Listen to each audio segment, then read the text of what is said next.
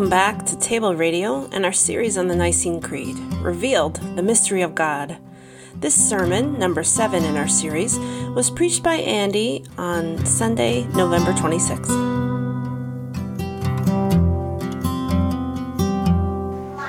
Our reading tonight comes from 1 Corinthians chapter 15, and I'm going to start it at verse 20. And Paul's writing to the Corinthian church, and it's the second to the last chapter. He's wrapping it up, and he's, he's ending with a bang on the resurrection. He says this Christ has indeed been raised from the dead, the firstfruits of those who have fallen asleep. For since death came through a man, the resurrection of the dead comes also through a man. For as in Adam all die, so in Christ all will be made alive. But each in turn, Christ the firstfruits, then when he comes, those who belong to him.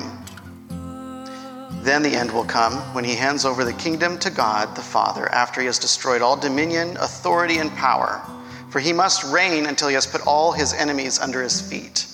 The last enemy to be destroyed is death, for he has put everything under his feet. This is the word of the Lord. So, as many of you know, we're going through the Nicene Creed. We've called our series The Mystery of God, or Revealed, the Mystery of God. And uh, we're at that section of I believe in the resurrection, or I believe that Jesus Christ rose from the dead, ascended, and is now seated at the right hand of the Father. That's a lot to cover in one sermon.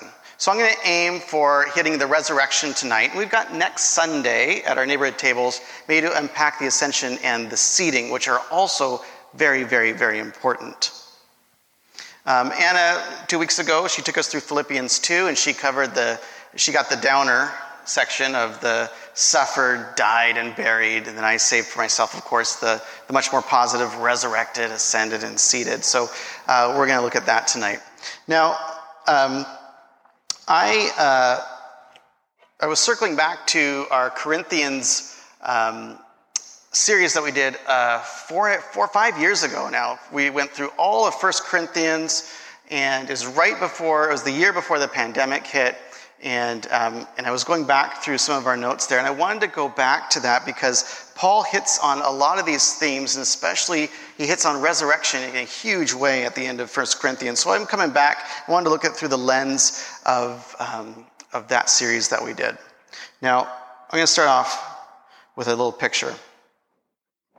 This is the line to get into the summit of Mount Everest. Okay? It's crowded. Why? Why are people doing this? This is nuts. I know for a fact, and from personal experience, that there are less crowded mountains you can climb. Huh?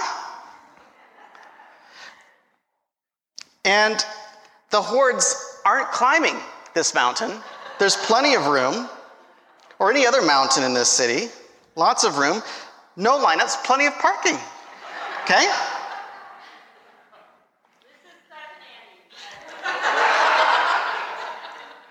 Climbers climb Mount Everest because they're seeking something beyond the limits of what it means to be human. Roland Smith put it this way For a climber, saying that you're stopping by Everest is like saying that you're stopping by to see God. Anatoly Boukreev, I don't know if I'm saying his name right, it's an Everest guide, put it this way. And I appreciate his perspective. Mountains are not stadiums where I satisfy my ambition to achieve.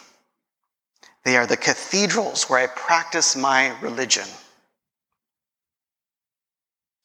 And we can define transcendent as going beyond the limits, the ordinary limits, surpassing, exceeding, maybe having a new experience. What do we need to do or to have in order to have what is considered a transcendent experience?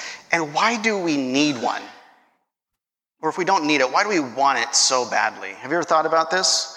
Why does there seem to be this human drive to transcend the limits of our own existence? Do you have this? Do you feel this? 17 climbers have either died or gone missing this year on Everest. And this was last spring, so this was the, when the, for the new season there.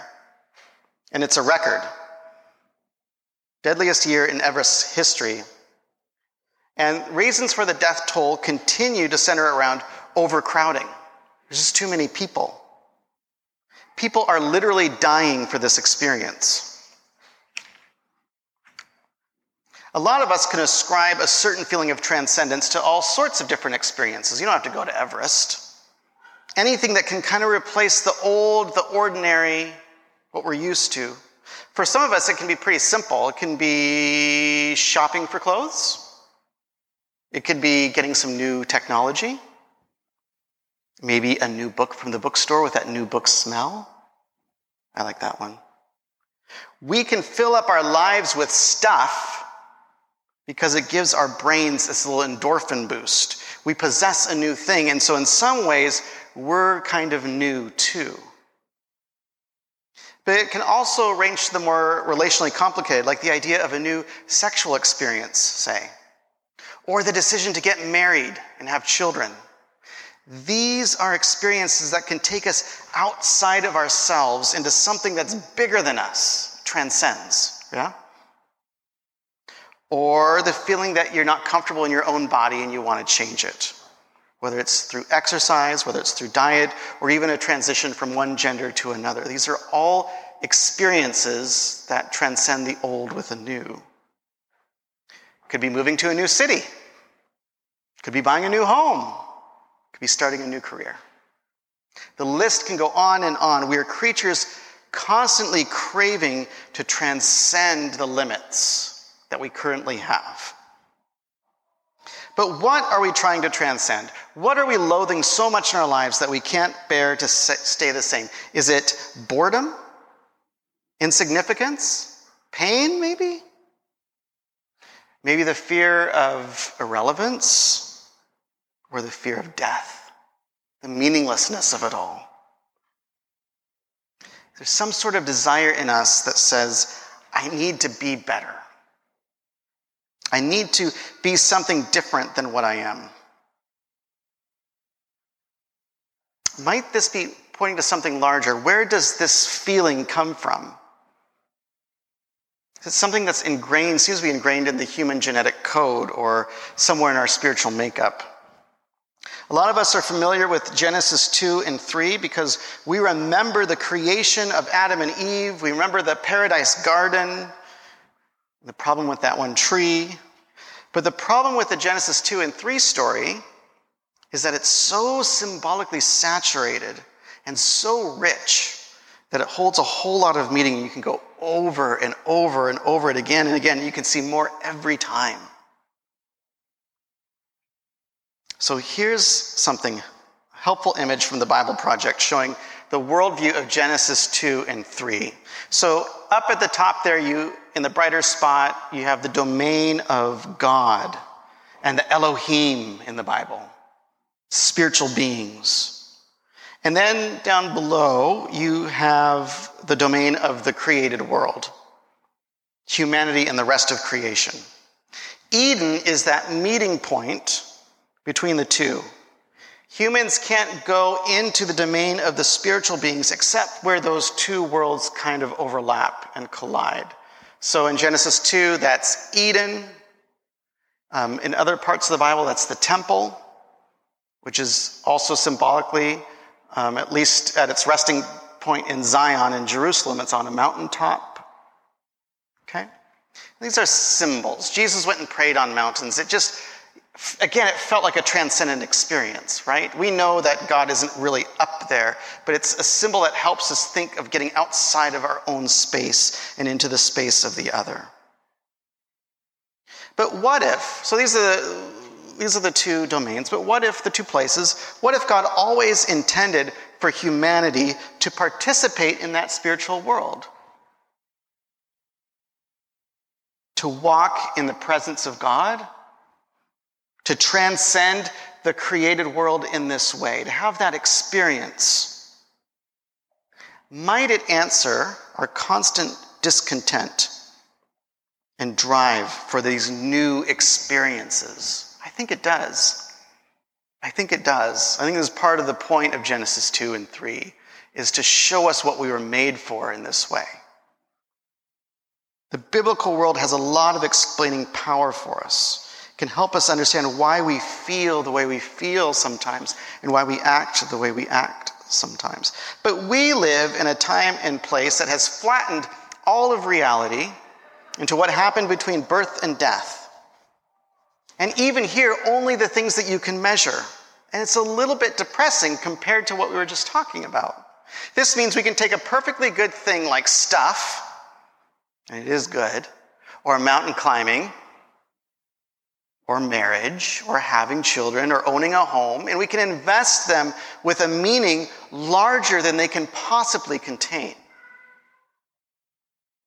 We place a burden on our marriage or our sexual partner or a new transformed body that it can never hope to the support. None of those things could. A spouse, a friend, a child, a career, whatever that thing is.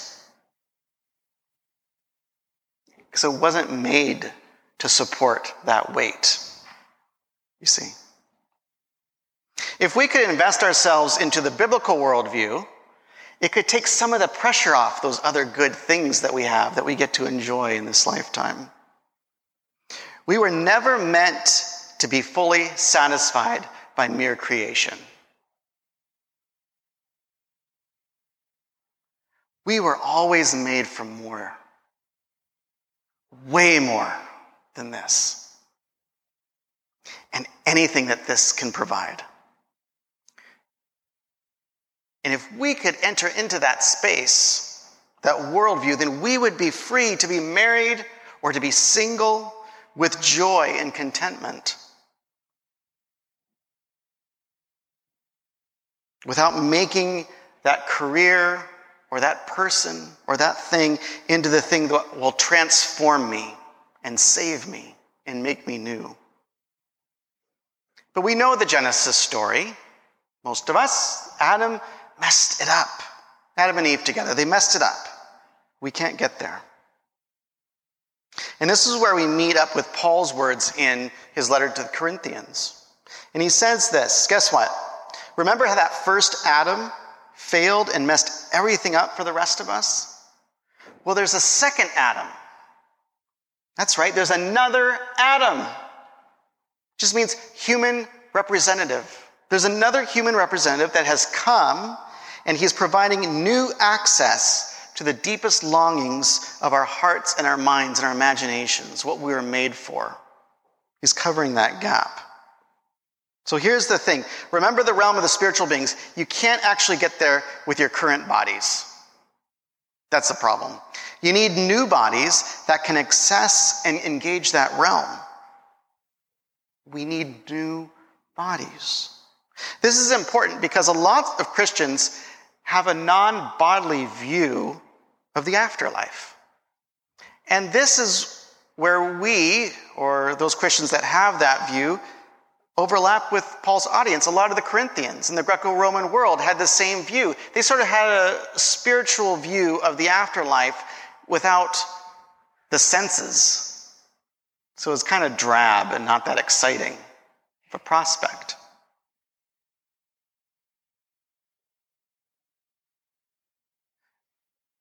But Paul is pointing something beyond what even Adam and Eve had. And maybe it was hinted at in the tree of life in that garden. But Paul is pointing us to a body transformation in 1 Corinthians 15. This is why Paul makes such a big deal out of Christ being the first fruits of those who have fallen asleep. The first fruits was the first harvest of a crop, or the first little bit of it. It was the promise of the rest, the full that was to come later in the season. Paul is saying is that Jesus, his resurrection, is that promise. It's the first of many. His resurrection from the dead is the sign and the promise of a future resurrection for those who belong to him. That's verse 23. And it reminds us, like, oh yeah, if you read through the Gospels, Jesus rose from the dead in a body. He wasn't a disembodied spirit. He ate bread, he ate fish with his disciples. They could touch him, they could feel where the wounds were. But there was also something different about his body, wasn't there? Do you remember that? He could pass through walls. He didn't seem to be bound by physicality in quite the same way. So, a body, yes, but also a new kind of body. One of Paul's main points in all of 1 Corinthians is this you're not going to achieve the transcendence that you want, the transcendence that you were made for here in your earthly body, not in full. So stop looking for it here.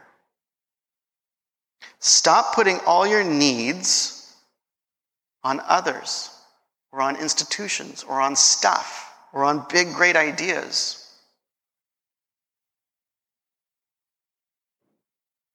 I don't know about you, but I feel a tremendous sense of freedom when I think about this.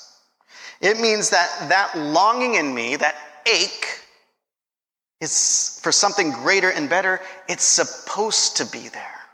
It belongs there. It's not a bad thing. It's okay. It's actually a sign of health. And there's nothing that I can do to fully quench it in this lifetime. There's something counterintuitively helpful about knowing that. It's a good sign and something that I can learn to be at home with. And it points to something that God promises will be fully quenched in the end as we wait for it, as we long for it. And in a way, that longing, that feeling, is evidence of the fulfillment that is yet to come. And we're not finished yet. This is something that Paul had to convince his Corinthians here. It's like the resurrection, the big one, hasn't happened yet. And all the things that we're tempted to place the burden of our deep need for transformation and transcendence on, they can be relieved of that burden. Food, community, relationship stuff, whatever it is. They can be things that point to the greater transformation that will happen at the end. And they can be points of celebration and of anticipation. Appetizers. We can hold them before God in this way as gifts to be received and images of greater things to come. So, you can still go to Mount Everest if you want to, but please be careful.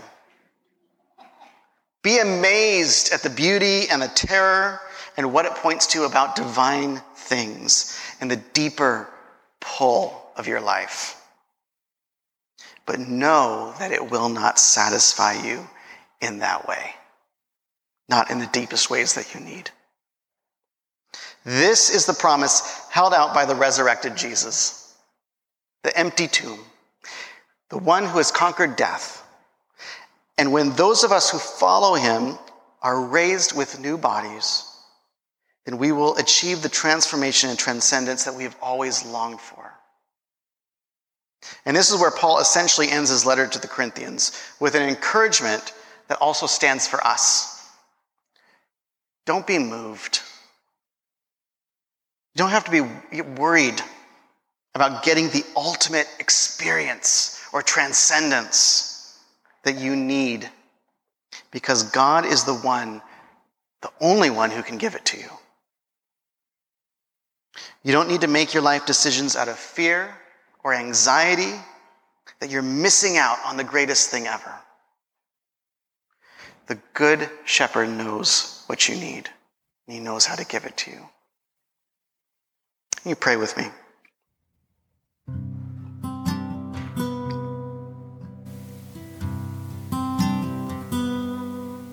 Uh, would you glorify your name in our midst tonight? As we pray, as we sing, as we hear your words, as we celebrate at the table, would you awaken in us or affirm in us that longing to be made new, to be transformed, to be caught up with you in your glory and your goodness and your beauty. All the things that our souls ache for. Would you free us, Lord? Teach us to not place that burden on anything else in our life. That you are the only one who can carry it. And it's your pleasure to carry it for us and to fulfill it in us. We love you and thank you and we bless you and we look forward. We look forward to the resurrection, of which yours is the first fruits. In Jesus' name,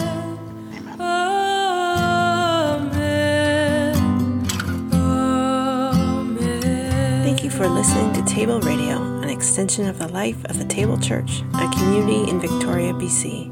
Our mission together is to love God, love each other, and to love and bless our neighbors so that we may see Christ revealed in common life.